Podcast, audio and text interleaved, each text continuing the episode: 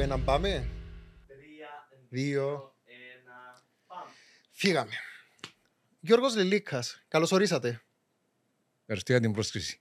Το πρώτο μας podcast. Εύχομαι να φέρω καλή τύχη, να με γουρλείς. Ε, ελπίζω, ελπίζω κάτι έχω ακούσει, μένει να επιβεβαιωθεί.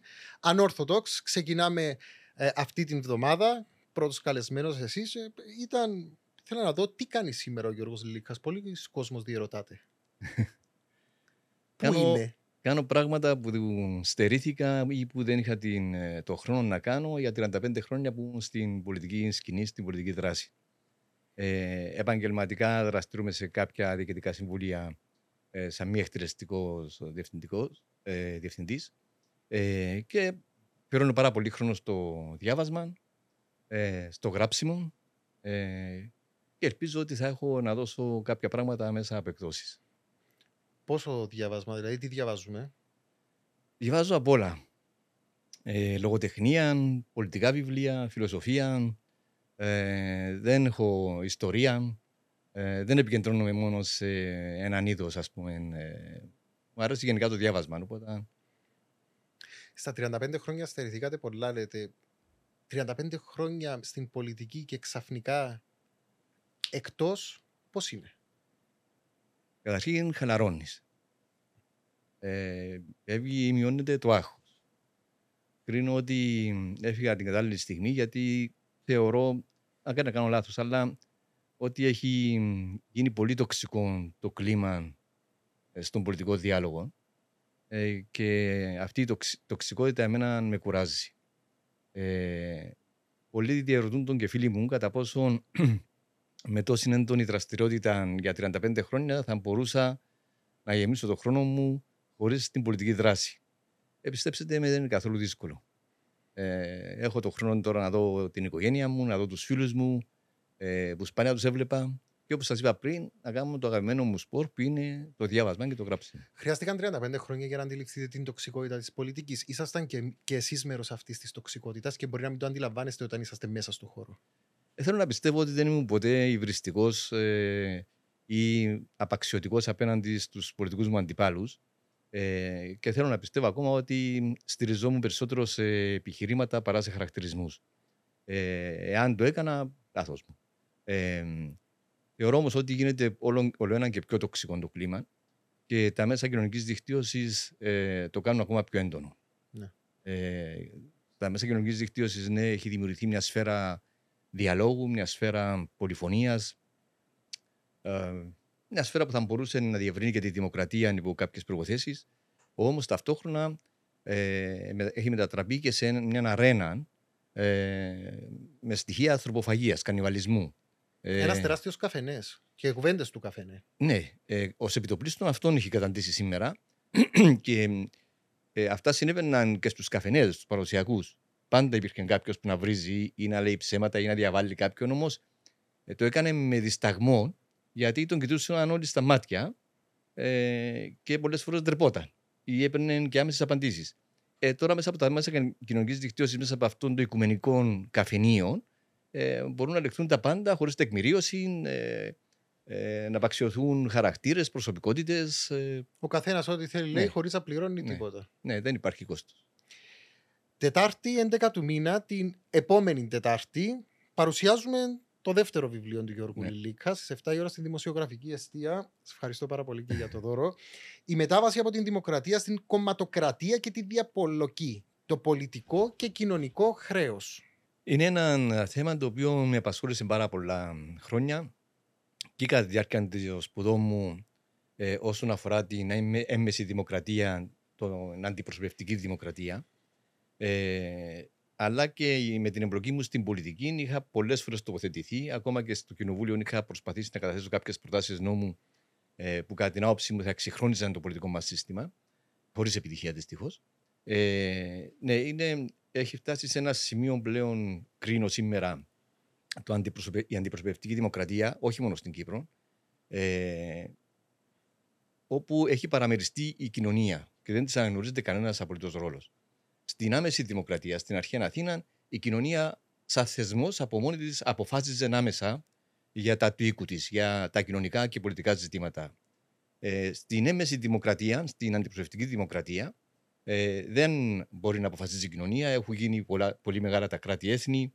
Ε, Όμως και δημιουργήθηκε έτσι η ανάγκη ε, για διαμεσολαβητές, για μεσάζοντες, που είναι τα κόμματα. Έτσι δημιουργήθηκε ο ρόλος των κομμάτων, η, η αναγκαιότητα ύπαρξη του και ρόλο τους. Ε, Όμως, ενώ είναι εντολοδόχοι του λαού, και ο λαός δεν τους δίνει την εντολή εν λευκό, αλλά με βάση ένα πρόγραμμα που παρουσιάζουν, κάποιες θέσεις που παρουσιάζουν, ε, εν τούτης, έχουν αφαιρέσει ε, τον, από την κοινωνία την οποιαδήποτε εξουσία, τον οποιοδήποτε ουσιαστικό ρόλο και οι πολίτες απλά ασκούν την κυριαρχία τους μερικά λεπτά κατά τη διάρκεια της εκλογικής διαδικασίας, κάθε 4 ή 5 χρόνια. Ναι. Ε, έχει, η δημοκρατία έπαψε να είναι η ιδιοκτησία πλέον ε, της κοινωνίας και έχει γίνει η ιδιοκτησία των κομμάτων. Τα οποία κόμματα έχουν θέσει και τον εαυτό τους πάνω από την κοινωνία. Ε, επιχειρούν να κομματικοποιήσουν την κοινωνία αντί να κοινωνικοποιηθούν τα ίδια τα κόμματα, αναγνωρίζοντας ρόλων στους πολίτες. Ε, είναι αυτό που πραγματεύεται το βιβλίο. Στο δεύτερο μέρος, καταπιάνουμε με το κυπριακό πολιτικό σύστημα και αναλύω διεξοδικά για το, το μηχανισμό και τον τρόπο που τα κόμματα έχουν πετύχει ε, να πάρουν τον πλήρη έλεγχο και του κράτους και των ανεξάρτητων θεσμών, αρχών, ε, αλλά και ταυτόχρονα α, να, να δημιουργήσουν ένα σύστημα, α, δια, ένα σύστημα ε, πελατειακών σχέσεων με την κοινωνία που κρατεί και το κράτος την κρατική μηχανή σε έναν είδος αναπηρίας έτσι ώστε οι πολίτες ε, και α, μια αποτελεσματικότητας, έτσι ώστε οι πολίτες να έχουν πάντα ανάγκη έναν κόμμα, έναν πολιτικό για να εξασφαλίσουν την υπηρεσία από το κράτος που δικαιούνται, εν πάση περιπτώσει. Πολλές φορές συζητάμε όμως ότι αυτό το μοντέλο, όπως έχει διαμορφωθεί το σύστημα, οι πολίτες το έχουν διαμορφώσει, γιατί ήδη οι πολίτες που σήμερα βρίζουν τον αλφα πολιτικό ε, γιατί ε, είναι διαπλεκόμενος, γιατί είναι το ένα, γιατί είναι το άλλο, είναι οι ίδιοι που θα του χτυπήσουν την πόρτα και θα του πούν, ξέρεις, έχω Ναι. το γιο μου, εσπούδασε, πιάνει για ευρώ μισθό, θέλω να πάει δημοσία υπηρεσία. Δεν Ε, δεν διαφωνώ. έχουν και αυτή ευθύνη όμως Ασφαλώς. μέσα από τις επιλογέ τους. Ασφαλώς. Το αναφέρω και στο βιβλίο. Έχω έναν κεφάλαιο ακριβώς για τις ευθύνες ε, της κοινωνίας, των πολιτών, οι οποίοι με την ανοχή τους ουσιαστικά συνδράμουν στο να συντηρείται αυτό το πελατειακό σύστημα και με τις δικές τους επιλογές στι εκλογές ε, το ενισχύουν πολλές φορές. Ε, στην Κύπρο, ο κομματικός πατριωτισμός που κατάφεραν τα κόμματα να αναπτύξουν έφτασε σε τέτοιο σημείο που ενώ υπάρχει μια τεράστια σοβαρή απαξίωση πλέον των πολιτικών κομμάτων στην κοινωνία και των πολιτικών προσωπ- του πολιτικού προσωπικού, εν τούτης, η πλήστη των πολιτών ε, που είναι απογοητευμένοι από το κόμμα που ψήφιζαν παραδοσιακά δεν μετακινούνται να ψηφίσουν έναν άλλον κόμμα, απλά μένουν στην αποχή, μένουν σπίτι τους. Ε, οι Και- τελευταίες δημοσκοπήσεις πάντως δείχνουν κάτι διαφορετικό. Υπάρχει μια μετατόπιση του εκλογικού σώματος προς τα δεξιότερα της δεξιάς. Ε, Εδώ υπάρχει. Ναι, εντάξει. Αυτό είναι ένα φαινόμενο η ακροδεξιά και το αναλύω στο βιβλίο. Έχω ένα κεφάλαιο, το τελευταίο μέρος του βιβλίου για το πολιτικό χρέος, που καλώ τα κόμματα να συνδράμουν, να αναπτυχθεί ένας πραγματικός διάλογος, να αναγνωρίσουν τις παθογένειες τους με ειλικρίνεια και να κάνουν ένα ειλικρινή και πραγματικό διάλογο με τους πολίτες. Διαφορετικά, αν δεν γίνει αυτό, θα το κάνουν με λαϊκίστικο τρόπο, με δημαγωγικό τρόπο, κόμματα της ακροδεξιάς. Και αυτό δεν το είδαμε μόνο στην Κύπρο. Το είδαμε και στην Αμερική, με τον Τραμπ. Ναι. Το είδαμε και σε ευρωπαϊκές χώρες Στη άλλε. Γαλλία. Ναι, στη Στη Γαλλία. Γερμανία τώρα. Ε, Αυτή τη στιγμή στη Γαλλία, στις επόμενες προεδρικές εκλογές, το μεγάλο φαβορή είναι η Λεπέν. Ε, κατά συνέπεια, ναι, εγώ εκείνο που λέω είναι ότι στη Γαλλία, για παράδειγμα, ε, ή και στην Ελλάδα, είδαμε φαινόμενα ε, έναν κόμμα από το 38-40% να κατεβαίνει στο 2% και έναν άλλο κόμμα από το 4-5% να, πηγαίνει στο, να ανεβαίνει στο 40%. Γιατί, Γιατί οι ψηφοφόροι μετακινήθηκαν μαζικά. Εμάς η μετακίνηση γίνεται προς την αποχή, η οποία μεγαλώνει χρόνο με το χρόνο. Ναι. Ε, αυτό και δυστυχώς είναι δύσκολο να το συνειδητοποιήσουν οι πολίτες. Η ανοχή δεν φέρνει καμιά αλλαγή. Η ανοχή ε, δεν θα ανατρέψει αυτόν που τους απογοήτευσε. Αντίθετα, η μεψημυρία του καναπέ, η επανάσταση του καναπέ ή του πληκτρολογίου δεν αλλάζει τίποτα. Μέσα σε αυτόν το σκηνικό, για ποιο λόγο ο Γιώργος Λίκα το 2013 φτιάξε κόμμα; Ναι, ε, το αναφέρω και μέσα στο βιβλίο μου στην εισαγωγή. Τελικά Ε, αναφέρονται πολλά μέσα σε αυτό το βιβλίο. Ε, θα σου πω, ε, όταν το έγραφα, ε, είναι λογικό ότι έστω και αν ανέλυα αντικειμενικά ή προσπαθούσα να είμαι αντικειμενικός και παραθέτω και αντίθετες απόψεις από τις δικές μου μέσα, εν τούτης συνειδητοποιούσα ότι εύλογα κάποιος πολίτης, και το λέω στην εισαγωγή, ε, δικαιούται να πει ναι, συμμετείχες σε αυτήν την αντιπροσωπευτική δημοκρατία. Και λέω ναι, και, είναι, και καλά έκανα. Ε, μπορεί να μην είναι όσο δημοκρατική, δημοκρατικό πολίτευμα θα ήθελα εγώ να είναι και πιστεύω ότι έχει δημοκρατικά ελλείμματα που πρέπει να τα κλείσουμε και να εμβαθύνουμε την δημοκρατία μας. Ε, Όμως δεν πάει να είναι το καλύτερο σύστημα που υπάρχει σήμερα διακυβέρνησης. Άρα το να υπηρετήσει ένα σύστημα αναπολιταρχικό, ναι, ε, έχεις ευθύνες.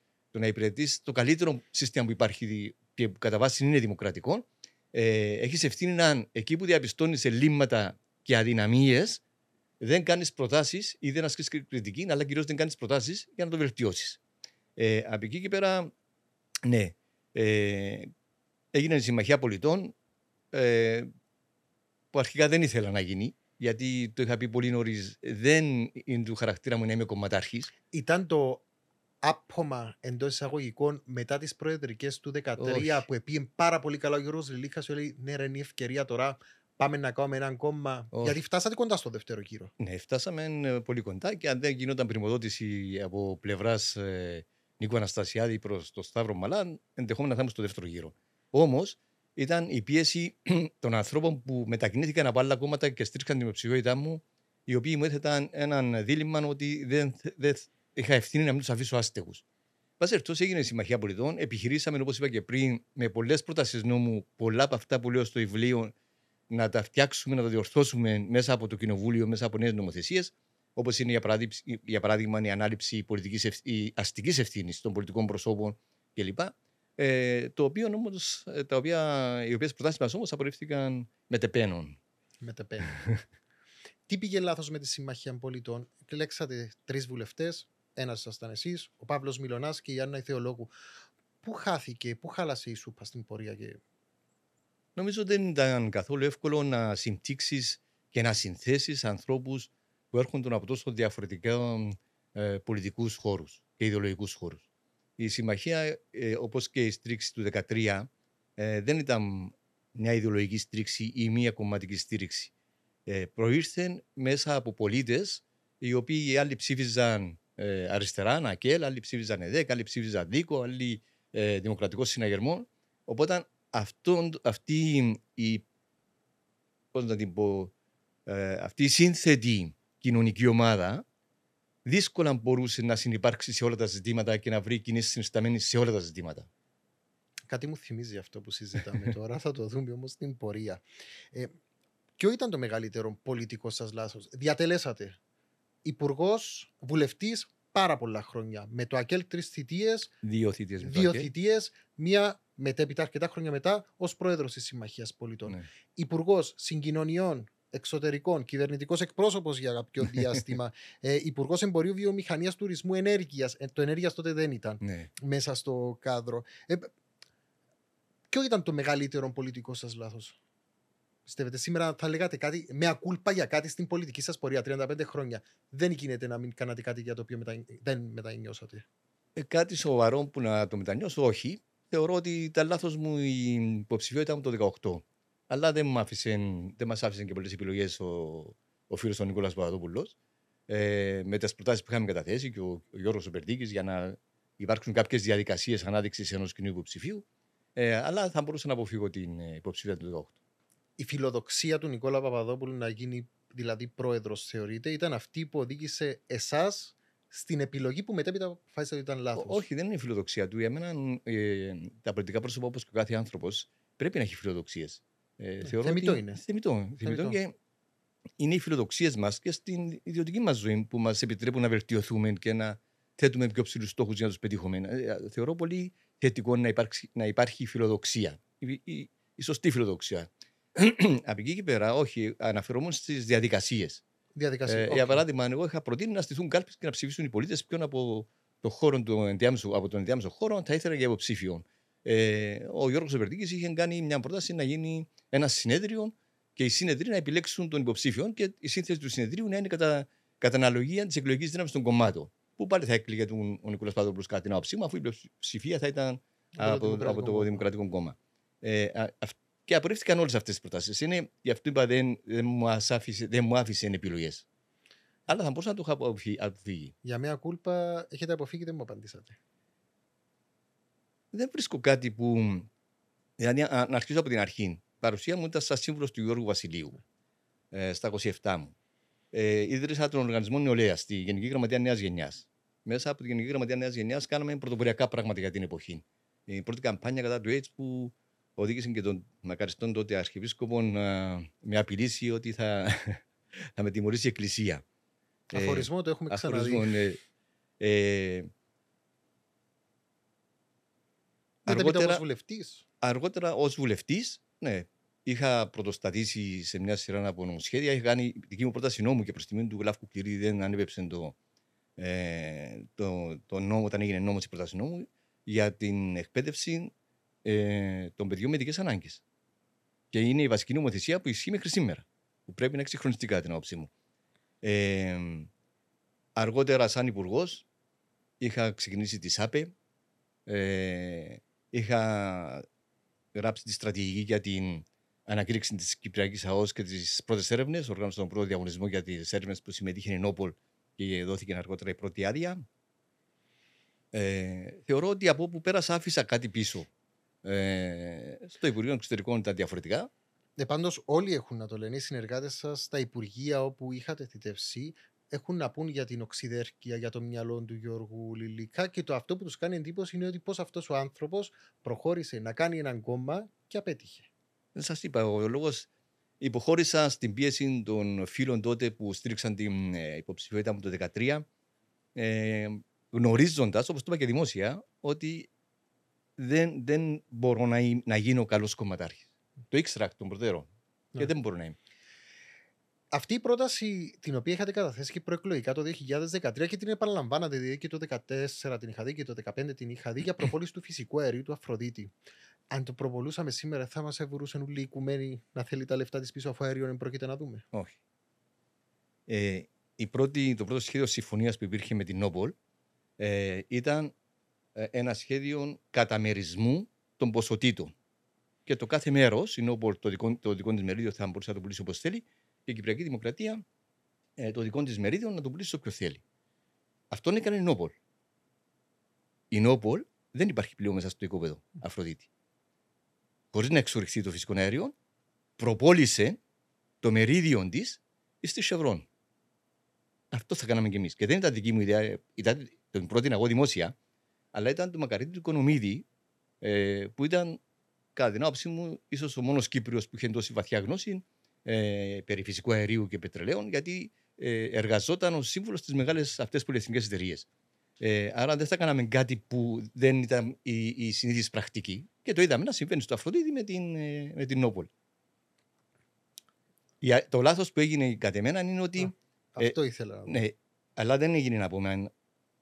Πρέπει από το αρχικό, δεν θέλω τώρα επιπτεύθυνε σε οποιοδήποτε, αλλά το αρχικό συμβόλαιο που ετοιμάσαμε με ξένους ε, δικηγόρους που εξειδικεύονται στα ενεργειακά θέματα, προέβλεπε και χρονοδιαγράμματα. Και προέβλεπε και ε, πρόστιμο ή και διακοπή συμβολέου στην περίπτωση που η εταιρεία παραβίαζε τα χρονοδιαγράμματα. Ε, Δυστυχώς, ε, φάνηκε στην πορεία ότι αφαιρέθηκαν τα χρονοδιαγράμματα. Ή αν υπήρχαν χρονοδιαγράμματα, δεν υπήρχε οποιοδήποτε κόστος για το μέρος που παραβίαζε το χρονοδιάγραμμα. Με άλλη των Κυπριακών μπορούμε να, έχουμε, να δούμε φυσικό αέριο; Ασφαλώ μπορούμε.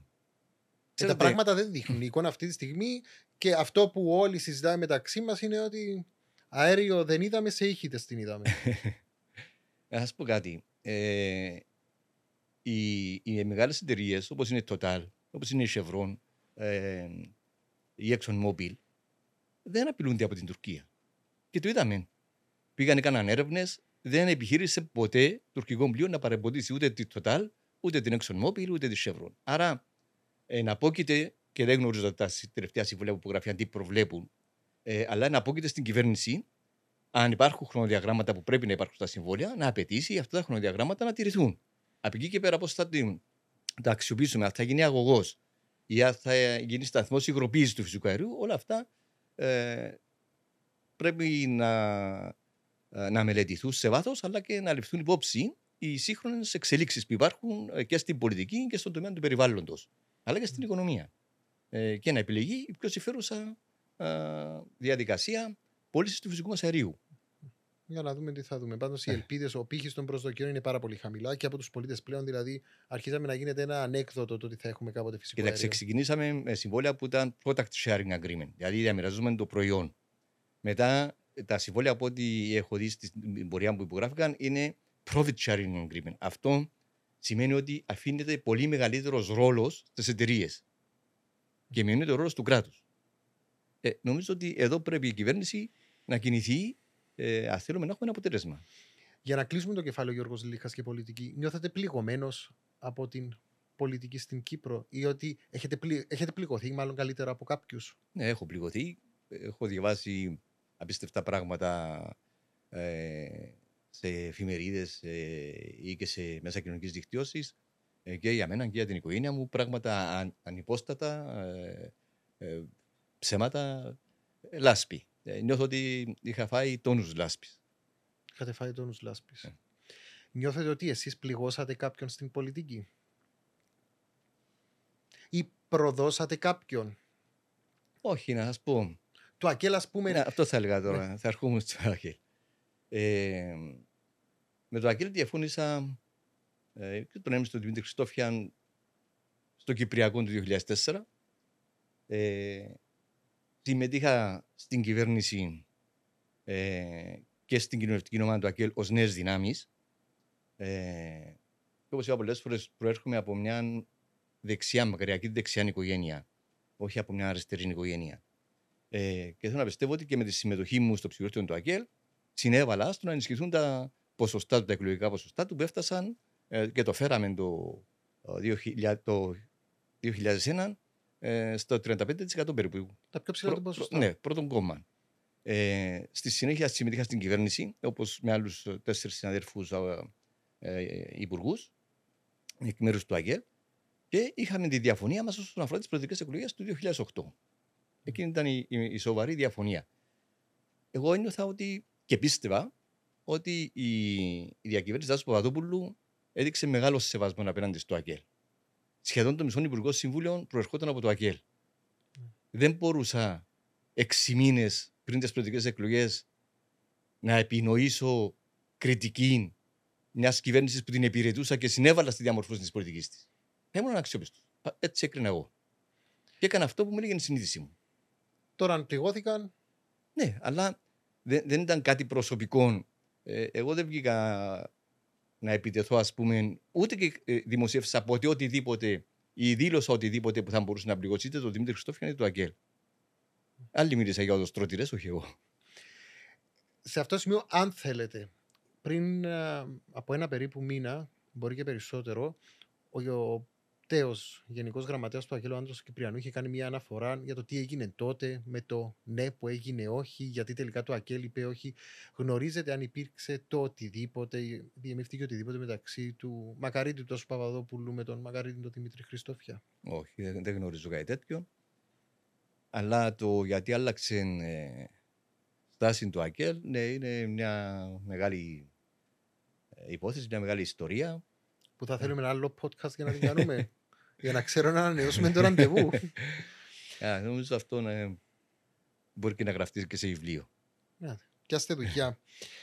Σήμερα είδαμε ότι ο, ο Γιώργος Λιλίκας είναι απομονωμένος των εισαγωγικών, στο σπίτι, διαβάζει, γράφει, παρακολουθεί τις εξέλιξεις τα της Το πολιτικής. βαθμό που μπορώ, ναι, αλλά χωρίς να μπαίνω σε λεπτομέρειες, δεν, ε, δεν μπορώ να πω ότι παρακολουθώ τον ημερήσιον τύπων ή δελτία ειδήσεων συστηματικά.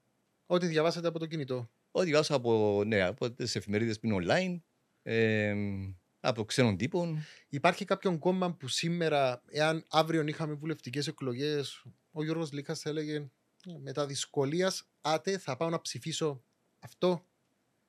Ε, υπάρχει, αλλά δεν πρόκειται να το πω, γιατί θα κατηγορηθώ ότι επιστρέφω ξανά στην πολιτική. Κάτι που δεν θέλω να πράξω.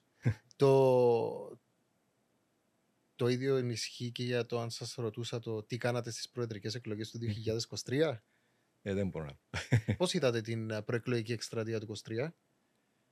Ε, την περίμενα με περισσότερες ριζοσπαστικές προτάσεις ε, ε, γιατί εδώ που φτάσει η Κύπρος αυτή τη στιγμή ε, και έχουμε χάσει πάρα πολύ ε, χρόνο, έχουμε χάσει έδαφος όσον αφορά ε, τη δημόσια υπηρεσία, όσον αφορά την τεχνολογία, ε, την ε, ψηφιακή διακυβέρνηση, Το ε, περιβάλλον, το την περιβάλλον, υγεία, την υγεία, την παιδεία. την παιδεία. Σε όλα έχουμε κόψει πίσω και έχουμε χάσει έδαφος.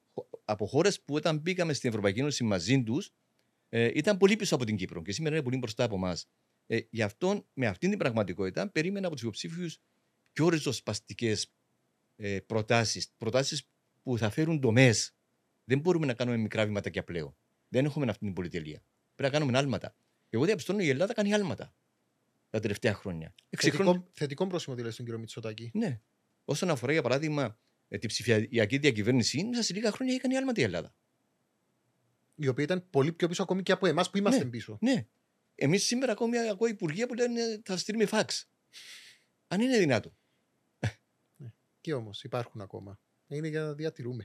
ε, Πώς κρίνετε τον Νίκο Χριστοδουλίδη, πώς τον βλέπετε σαν πρόεδρο, Έχουν περάσει τώρα. Πόσοι, Μάρτης τώρα. Ε, έχουν περάσει 7 μήνες. Εντάξει. Ε, θεωρώ ότι ο ίδιος δημιούργησε. Καταρχήν, θεωρώ ότι ναι, ο ίδιος συνέβαλε στο να δημιουργ- να δημιουργηθούν στην κοινωνία ψηλές προσδοκίες. Ε, η ίδια η κοινωνία, απογοητευμένη ε, από διάφορες διακυβερνήσεις και από πολιτικά κόμματα ε, και με το κλίμα της απαξίωσης που χαρακτηρίζει τα πολιτικά κόμματα, ανέμενε πολύ περισσότερα από έναν νέο πολιτικό πρόσωπο. Ε, έχει το χρόνο μπροστά του ακόμη, κατά την άποψή μου.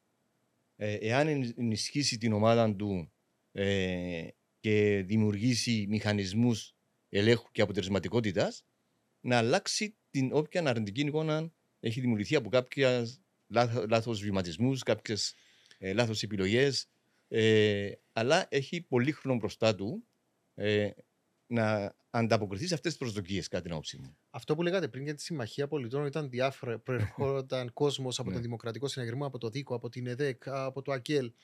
Αυτό το κράμα, αν θέλετε, σήμερα προσωπικότητων ή δυνάμεων που στηρίζουν Ναι. τον α, Νίκο Χριστοδουλίδη, ακόμα καλύτερα από την κοινωνία, γιατί είδαμε και στο Δημοκρατικό Συναγερμό πήγε εξαιρετικά καλά, εξού Ναι. και κλείδωσε και η, η εκλογή του. Θεωρείτε πως θα αντιμετωπίσει ένα τέτοιο πρόβλημα ο πρόεδρος της Δημοκρατίας στην πορεία του, Να- μέσα από ασυμφωνία σε θέσεις.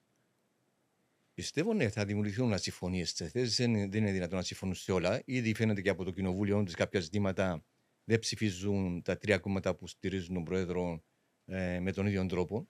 Ε, Διαφωνίες υπάρχουν και θα υπάρξουν. Ε, ενδεχόμενα να υπάρξουν εξελίξεις στο Κυπριακό και εκεί να δούμε σοβαρές διαφωνίες να ανακύπτουν. Ε, Όμως ο Πρόεδρος είναι που έχει, πρέπει να έχει τον πρώτο και τελευταίο λόγο. Και δικός του, δική του ευθύνη ήταν και η διαμόρφωση του Υπουργικού Συμβουλίου. Δεν λέω ότι δεν έπρεπε να διαβουλευτεί με τα κόμματα που τον στήριξαν, ε, αλλά η, η, διαβούλευση δεν έπρεπε, δεν- η διαβούλευση έπρεπε να τερματιστεί μέχρι του σημείου της τελικής επιλογής που ανήκει και ίδιο. συνταγματικά αλλά και πολιτικά ανήκει στον ίδιο. Μάλιστα. Πότε ήταν η τελευταία φορά που μιλήσατε με τον Νίκο Χριστοδουλίδη, Ε, τελευταία φορά που μιλήσαμε ήταν πριν παραιτηθεί από το Υπουργείο Εξωτερικών, όταν μου είχαν προτείνει ο Νίκος Αναστασιάδης και μετά στη συνάντηση που είχαν στο Υπουργείο Εξωτερικών να αναλάβανα την γραμματεία των τριμερών συνεργασιών κλπ. Ε, τελικά δεν υπήρχε προπολογισμό. Τελικά, ε, ενώ δέχτηκα στην αρχή μου διστακτικό, αλλά δέχτηκα αφού δεν θα είχε να κάνει με την εσωτερική διακυβέρνηση και θα είχε να κάνει με τις γειτονικές μας χώρες μόνο.